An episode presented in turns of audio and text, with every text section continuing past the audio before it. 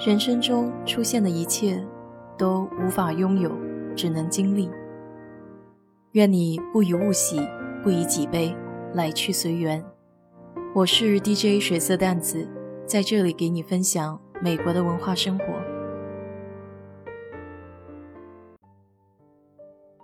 如果你仔细观察一下，美国很多城市的街头都有大型的涂鸦画，这些图画造型各异。不同时期的艺术家们想要表达的含义也不一样。涂鸦的英文名是 graffiti，源自意大利语，意思是刮擦。它是嘻哈文化的四个主要元素之一，其他三项是说唱、DJ 和霹雳舞。涂鸦文化兴起于上个世纪六七十年代的美国。一九六五年。一名住在费城青年发展中心的十二岁捣蛋鬼 McRae，他非常喜欢吃玉米面包，于是就用这个代名词 cornbread 作为自己的绰号。在一群沉溺毒品和暴力的青少年中，他显得特立独行，喜欢在工厂墙壁上用喷漆画上自己的绰号签名来消磨时间。这位年仅十二岁的少年就是世界上第一位现代涂鸦艺术家。McRae 不论白天黑夜，不停地寻找新的地点来签名。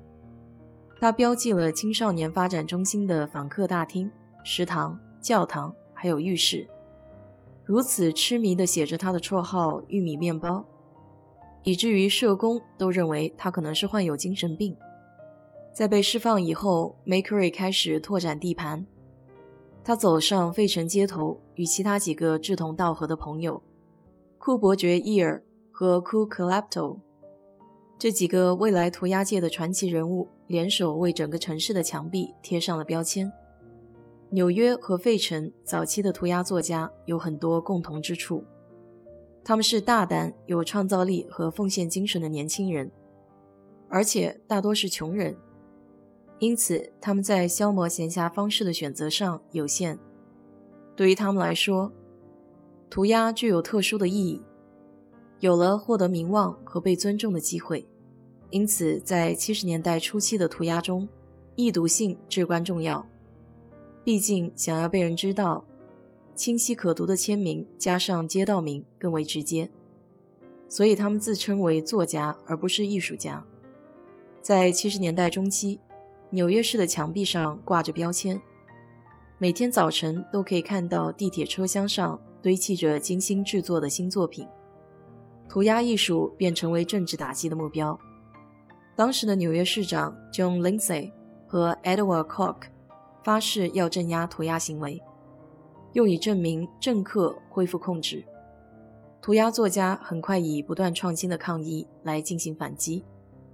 他们利用地铁系统的地图，还有共享情报，相互警告哪些地点安全，开始了游击战争，最终耗尽了城市的所有资源。这种强压的氛围竟然推动了涂鸦作家的创新。七十年代的涂鸦很快从魔术笔做的草签名，演变成了在黑夜中用多种气溶胶制作的精美杰作。他们不再满足于简单易读的签名。开始尝试新的字体样式和风格，用星星、花朵、皇冠和眼球装饰标签。简单的标签演变成了抽象的象形书法。